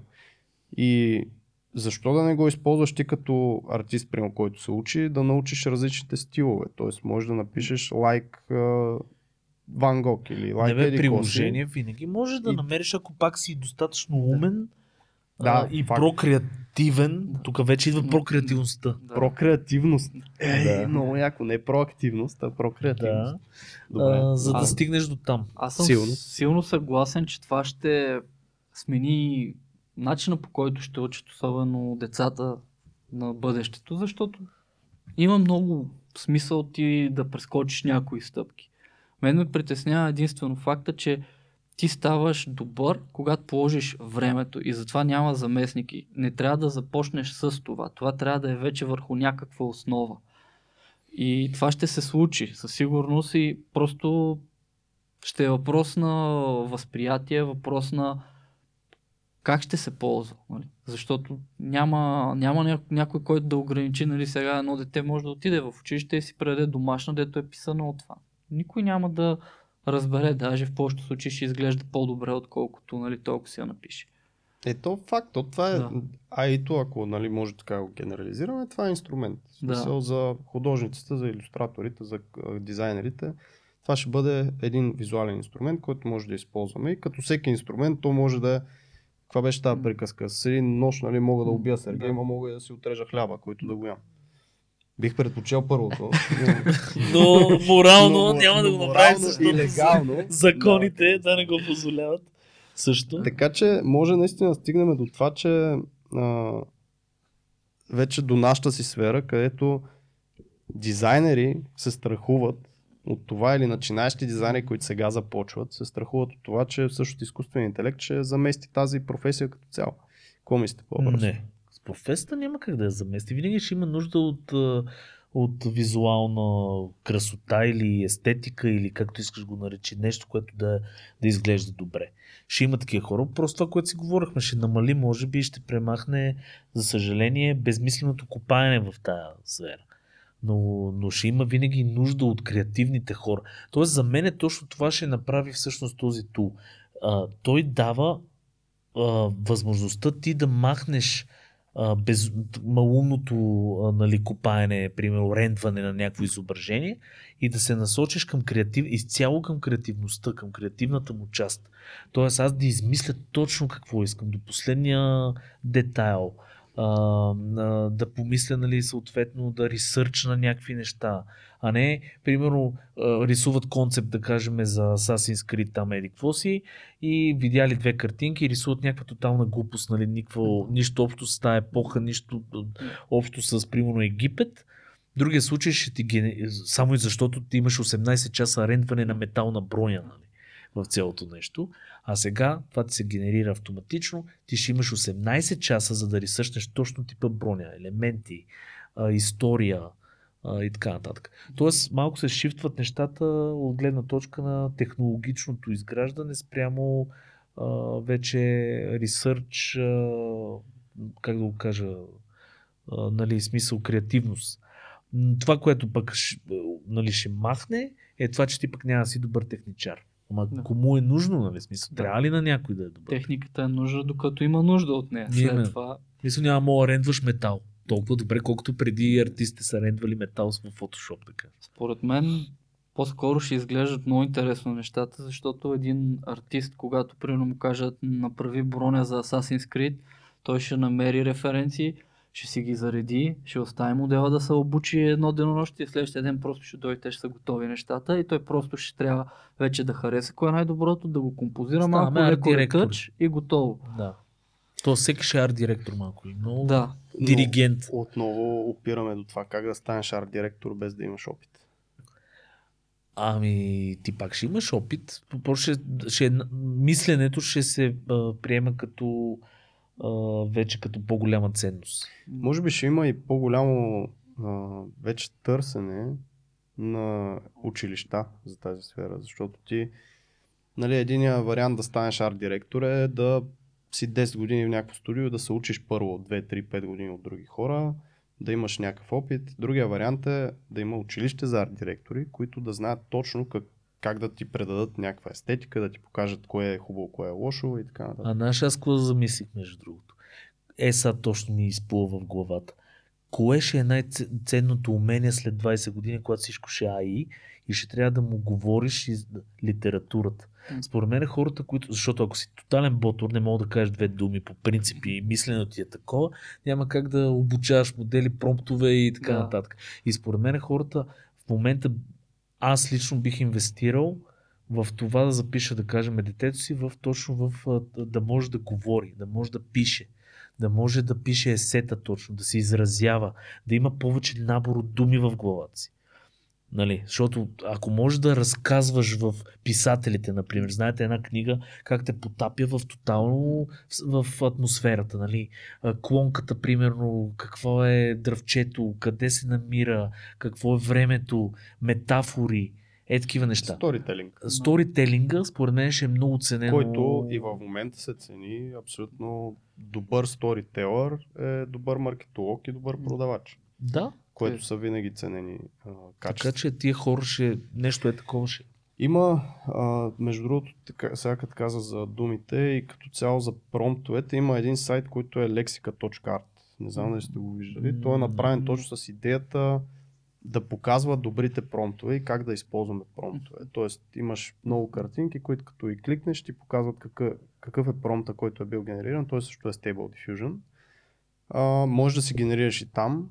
Тоест интерфейсът е доста по-френдли, отколкото Midjourney. И е много интересно, защото наистина нещата отиват и на там, нали? Как точно да се изразяваш. В арт движенията има и друго нещо, че ти ако знаеш художниците, стиловете и как точно са, са наименувани всички тези стилистики, които ти искаш да изобразиш, то ти ще можеш да го ползваш. Ако не знаеш, няма как да му кажеш да ти изкара това, Да, което Тоест искаш. някоя история на изкуството, Да. слаш Също, да. литература. Човека, който събира това знание, ще е много ценен, защото той може да го изтиска от AI, а другите просто ще си Друг говорят е с въпросът, че може да има и AI, който всъщност а, говори с тези AI. Още И- едно ниво. Да, т.е. Inception. вече ти как точно ще му подаваш а, заявките е друг въпрос. А, но тук говорите повече за концепт арт, но всъщност и в графичния дизайн, в юзер интерфейс дизайна, апликации, сайтове и всякакви такива неща също има Сторителинг. а, доста навлизане. Сторителинг определено, но и навлиза много самия изкуствен интелект. На Mid Journey, примерно, има в YouTube, може да видите видеа как създават цели сайтове или цели апликации. След това на чат GPT си ги билдват и нали, горе-долу работеща апликация с два изкуствени интелекта за един ден, примерно. Което е интересно, далече от нали, перфектно или добре направена апликация, но това показва как ние може да ги използваме като инструменти. Било то да си създаваме наши идеи, било то да използваме, примерно, един много добър пример за използване на Mid Journey в графичен дизайн е да си правиш мокъпи. Защото да речем, че сме направили визитна картичка или плакат или мобилна апликация, няма значение какво.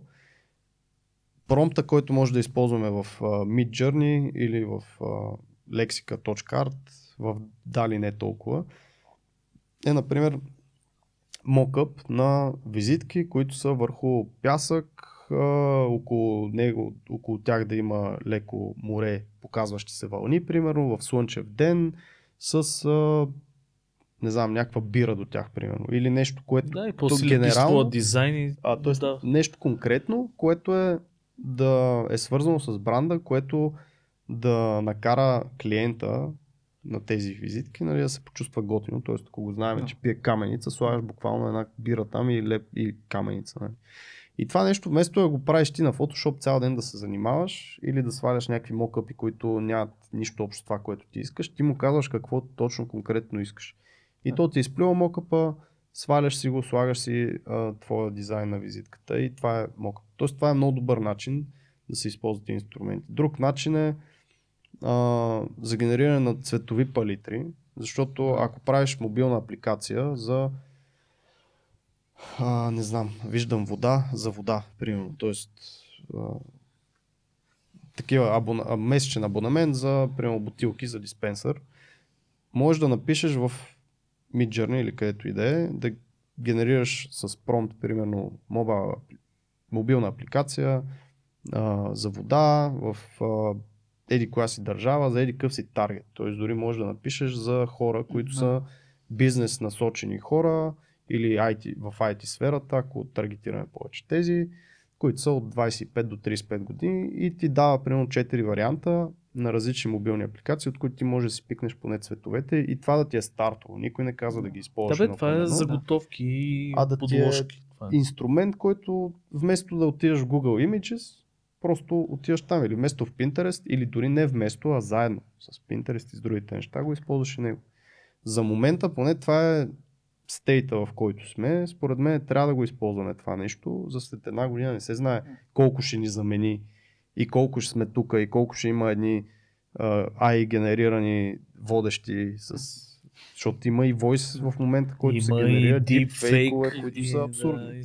Значи, друго нещо, което видях много готино, в моята сфера, където са анимациите, имат а, компания, която прави motion capture, Мгм. имат безплатен motion capture на базата на видео. Снимаш се в цял ръст, какво правиш, даваш им го и те ти връщат скелет, който се движи, дето могат да го свързваш всякакви модели. Велико. Нищо не разбрах. Чакай сега, какво го правиш този скелет? Този скелет можеш на всеки модел, примерно представи си имаш, направи си моделче на главния този герой от Хаото, да кажем. Искаш да го накараш да маха някакси, както ти решиш. Ти правиш движението, пускаш видеото, то ти връща Мгм, скелет, който се движи и ти вече можеш с който модел искаш да му заредиш това движение. То имаше една от програмите на Adobe, между другото, преди време си бях играл с нея. Е така, дето ти хваща facial, facial recognition Да, и ти да. анимира някакво геройче там. Това също беше много. А, то кое как се казваше това? А, де.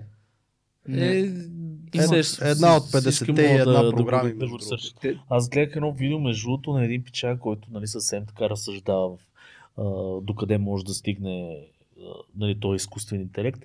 Например, инфлуенсърите. Значи ти като имаш deepfake, т.е. може да сложиш всяко лице, може да създадеш нов персонаж, нали имаше така манекенка, една изцяло дигитална манекенка. Може да създадеш генериран персонаж, който да го вържеш към Instagram апито, примерно, който да гледа какво е модерно в. Инстаграм и какво Да. случва, който да ти генерира текстовете, съответно да си генерира клипчетата и нещата и това ще ти е цяло инфлуенсър, който нали, няма нужда от Да. човек, който се занимава там да ходи, да се снима на някакви места. Си направиш виртуална манекенка и ще прави бранд Да. с... Да, Виртуална, не виртуална, жената ще бие шамари. после. Другото, което е точно секс роботите. Да не забравяме. Това ми е любимата тема. Секс роботите хора. Значи това Сергей, със би ли сигурност. ползвал секс робот? Значи ще кажа не, защото Ани може да слуша този епизод. А сега, честно. Аз бих ползвал от любопитство. Ма не, то, то ще е интересно, като се замислиш каква е разликата между изкуствена вагина и секс робот. Също нещо, просто едно ще ти говори. Първо, не съм ползвал изкуствена вага, така че нямам никаква идея, дори как. Добре, секс А, играчка. Бяхме подарявали на Миро Петров. Да, Миро, ако ни слушаш. Миро, пода- тогава се спомням, не си спомням също си използвали, а не е използвал, но няма значение. Няма значение. А, такива неща гледай в нашия подкаст, какви не. Ако сте ни гост, между другото, може да чуете в някои от епизодите си такива работи и за гледай всички. Никой няма да иска да ни Някой превърта и точно това. И за секс и роботите. за секс роботите. А, Няк- някакво клип но, но представи си, има и то пише. Подарихме на Миро Петров. Казахме ли, че на Миро Петров от епизод номер 5 му Да, подарих? Ма не, то, това е малко като в Штатите можеш да съдиш който искаш. Тоест отиваш и подаваш иск срещу всеки. Мале, нашия подкаст, Също е- ако можеше, ни съд. Същото е и тук. Просто ние сме му подарили на Миро, както можем да, Да. подарим на всеки. Това не значи, че Даже е мисля ползвал вече да или- подаряваме, като дойде гост и му подаряваме. Айде. За да мога да не е само Миро Петров, всеки гост може да има по една изкуствена вагина, един кашон с изкуствени вагини и ще им ги раздава. Но да се върна на това, което Пича беше казал за, в видеото, той беше казал супер яко нещо. За какво ти е вика, ти ако си вика ерген, за какво ти е да ходиш, вика, да се сваляш с някаква мацка? Тя няма да е перфектна. Сежи се, да. Смисъл, ще има настроение, па няма да иска, ще иска. Пък ще ти е обидена, нещо такова. А, си взимаш един тотален секс робот, който винаги ще е готов. Аз си мислех, че говориш още за инфлуенсърите. И примерно, ако не, Не, се занимава да се сваляш ти с някакви мацки, си пускаш твоето алтар его там, което И сваля. това, И, и, като това, вече имаш матче, като имаш вече да, финално и някакъв това дейт е, ето, нещо, ти се сети за нещо също яко. Между другото, това ме навежда на мисълта, че ето така трябва да се мисли за това нещо. Тоест с excitement, защото е нещо много интересно и да се мислят яки, аре не толкова яки, но може и по-яки идеи. И не толкова ексайт. И, те, и не толкова excitement, чак толкова. Но, а не другото нещо, което страхме или отричаме го, или сме пасивни, или не искам и да чувам за това нещо. 100% ще има хора, дето сега ще си слагат такива метални кофи на главата и да не ги облъчи е- а, AI-а. Това са дето не се вакцинираха, защото има чипове в С чиповете такива няма как да ги пропуснем, но Факт. А, трябва ли да ни е страх от айто? според мен, е страх ли? те? винаги когато човек почне да е такъв по-затворен, трябва да си помисли какво иска да постигне. Примерно, почвайки да хули нещо. Ти да го хулиш, да не го хулиш, то натам отива. То е ясно. Мисъл, ти трябва да, да видиш какво можеш да направиш, как може да ти е полезно. Запознай с това. Не бъди човека, който просто го отрича, защото си решил, че ще го отрече. Има смисъл в тези неща. Може да ти отвори някаква врата, която дори не си знал, че е там. Лично за мен е, това, това е Ая. Абсолютно. Не, аз, мен ли погледна, за да, за, за да му... Значи, ако, гледай сега, всеки умен човек, според мен, трябва да се страхува от неща, които не, наистина, за да можеш да имаш все пак някакви защ- защитен механизъм някакъв. Хубаво е да се страхуваш. Тоест, нали, ако бяхме безстрашни, щехме да ходим да скачаме от а, скали и така нататък. Аз се страхувам от нея, защото виждам и много минуси за бизнеса ми. За, нали, няма как. Винаги има плюсове и минуси. Но в същото време съм много ексайтнат за възможностите, които ми дава. И съм такъв тип характер, че по-скоро ще обърна внимание на възможностите и ще се опитам някакси да, да бенефитна от цялото това нещо, отколкото да умра от страх в къщи в мазета. А, но да, ху- хубаво е човек да има едно на ум, нали, докъде може да стигне AI. Защото, нали, знаете, може да бъде и нещо свързано с... Най-малкото, което е, мога да набедиш някой. Имаше такъв, нали, знаете, един сайт свалиха за порно с знаменитости. Да. После иди обяснява, че нямаш сестра, нали? Да. Смисъл точно с дипфейка, защото беше много модерно да слагат всеки знаменитости, нали, порно клипа. Да. И това нещо, представете си, примерно в тинейджърските години, ако го имаше едно време, какво ще се случва? Нали, Децата са много лоши към Как? други деца. И както се казва, каквото е в интернет, то е в интернет, в интернет вовеки, вече. вовеки, да.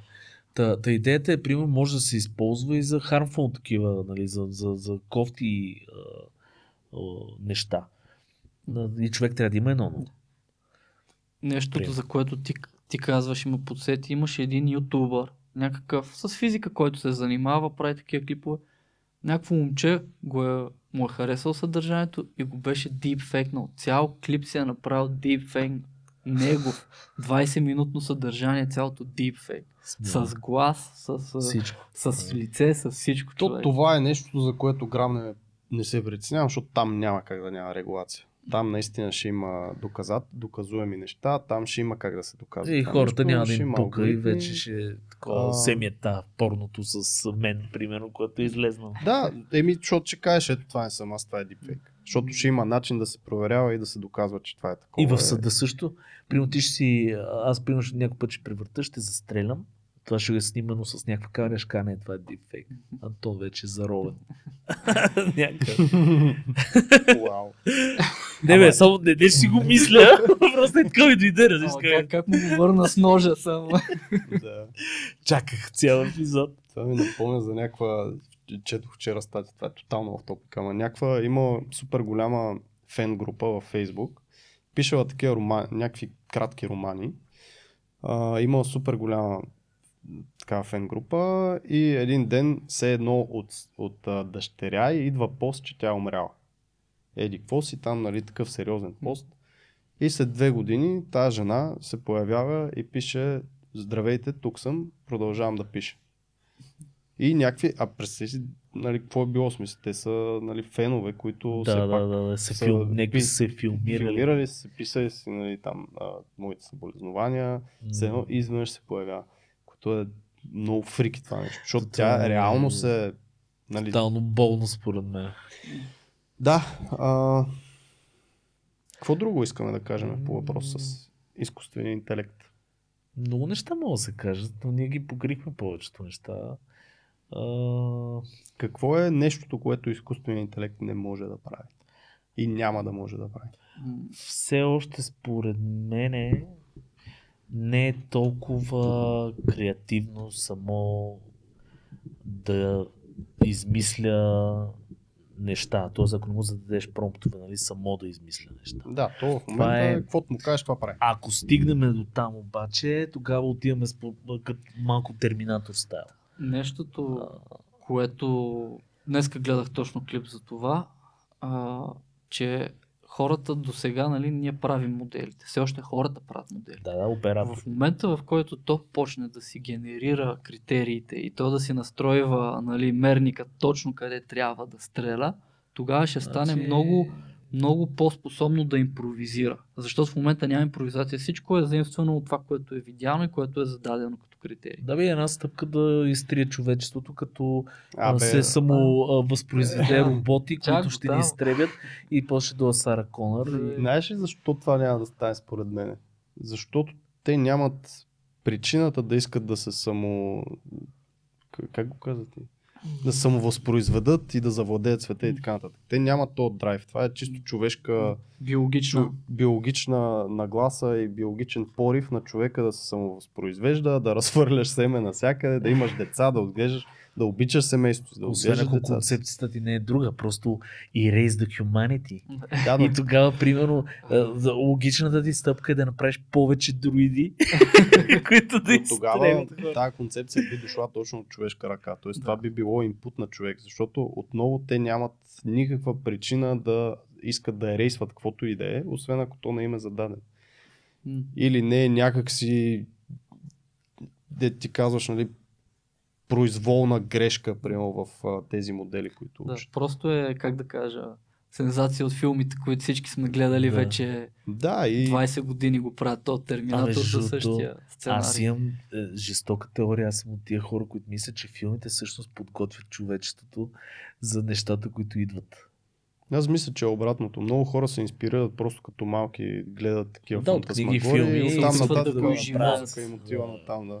Не бе, така е, наистина, ама звучи яко, ако примерно някакви хора ти гене, генерално ти дирижират живота, като ти показват филми, примерно и след 10 години се случва това нещо. И такива, и представя си някакви извънземни, които примерно, се наливат с извънземен алкохол и скарате, бати подалите гледи, сега ще им пуснем тук. А за тях примерно 10 години са някакви бих пил извънземен алкохол? Една ти доброто. И Са направим на извънземни. Ако не слушате, да. искам да пия от вашия И, и алкохол. при ти как гледай тия, тия туземци, браче, за ще им пуснем Обаче- е, AI. Ще им гледа това- сира. Това е базик с западно мислене. Българското мислене е, искам да видя извънземно как пие ракия, нали? Да, да, да, да, да, да. Са базик ама и това е вероятна теория, която може да съществува. Ние да сме някакви тук мишки в лабиринт и да ни управляват. този свят. симулация, нали хора, така че... Пърно от такива теории има. Да, че всъщност ние сме симулация и някакви хора си вкарват такива допълнителни плагинчета към Да. тази симулация и така. Карват входни такива инпутове някакви и гледат какво правим, как се разбягваме и какво се случва. И сега аз мисля се прибера да си сложа металната шапка, за да, за да може спагетриото чудовище да не ме тази вечер да не ме облъчва и да си легна доволен. Изкуствен интелект. Хубаво да има някакъв интелект. Да. Ако нямате естествен интелект, имайте поне изкуствен интелект. Да. Което е, е факт. Смисъл, наистина в днешно време, ако не знаеш нещо, трябва да знаеш как да го намериш. Дори да не си интелигентен, трябва да знаеш как да... Ама то това е големия да- парадокс. Аз съм забелязал и в работата си, че хората не могат да ресърчват. Да. А, а примерно това, което казахте вие, не е нужно да го знаеш. Обаче е нужно да знаеш как да го намериш. Нали, едно време в университета. Което е това умение. ни... Да, това е умение. И, и с насищането, YouTube, сам всичките неща, аз съм забелязал, имали сме колеги и хора и хора, с които съм работил, които той не се сеща да гугълне елементарни неща, Мгм. да ресърчне някакви елементарни неща. И как точно да го формулира, за да, Да. намери правилното нещо. И, и, и според мен това нещо е голям стопер и за изкуствения интелект, защото ти ако не знаеш как да напишеш промпта или поне не ти хрумне как да, да го напишеш, И не да се поблъскаш малко да го намериш Да. това как ще излезе за тебе. М, Интересни времена ни чакат. Аз така го, Така. така. го виждам и за момента това, което нали, ако може да затвориме с това подкаста е наистина използвайте ги тези инструменти, които ви се дават, защото те ако в момента са в Discord, примерно е Midjourney навряно с някакъв чатбот си чатиш там, то в следващия момент то ще бъде в Photoshop, в Figma и в по-удобен вариант. Но защо да чакаме 6 месеца или година тези компании да, се, да го вкарат, когато може и сега да си го а, използваме в нашите работни процеси да ни улеснява, защото то е за това там. Не е нужно да го приемаме като заплаха, въпреки че Сергей е прав, хубаво е малко или много да се страхуваме, защото страха пази. Да. И Но е хубаво да се страхуваме след като го поопознаем малко как работи, а не просто да се страхуваме по дефалт, защото най-тъпото нещо, което може да се направи в момента е да се отрича, че това нещо съществува или че ще отмине и така нататък. Както беше с крипто, както беше с блокчейн, както е било и с интернет нали, преди време, с какво ли не. кредитните карти и всичко, което нали, сега използваме без дори да се замисляме. Така че, според мен наистина е хубаво човек да се позапознае и да го използва в нали, свои ползи в момента. Точно така. Аз, понеже гледам, че вървиме към завършване, ще кажа, че ако ви имате мнение, което е противно на нашето, с нашето, напишете ни два реда, вижте там, свържете се с нас, част от групата, която имаме, примерно в Facebook, скоро ще пускаме и група в Discord. А, така че пишете под постовете какво мислите вие. Хубаво би било да го обърнем Да, към дискусия. Като цяло, наистина, на мен би...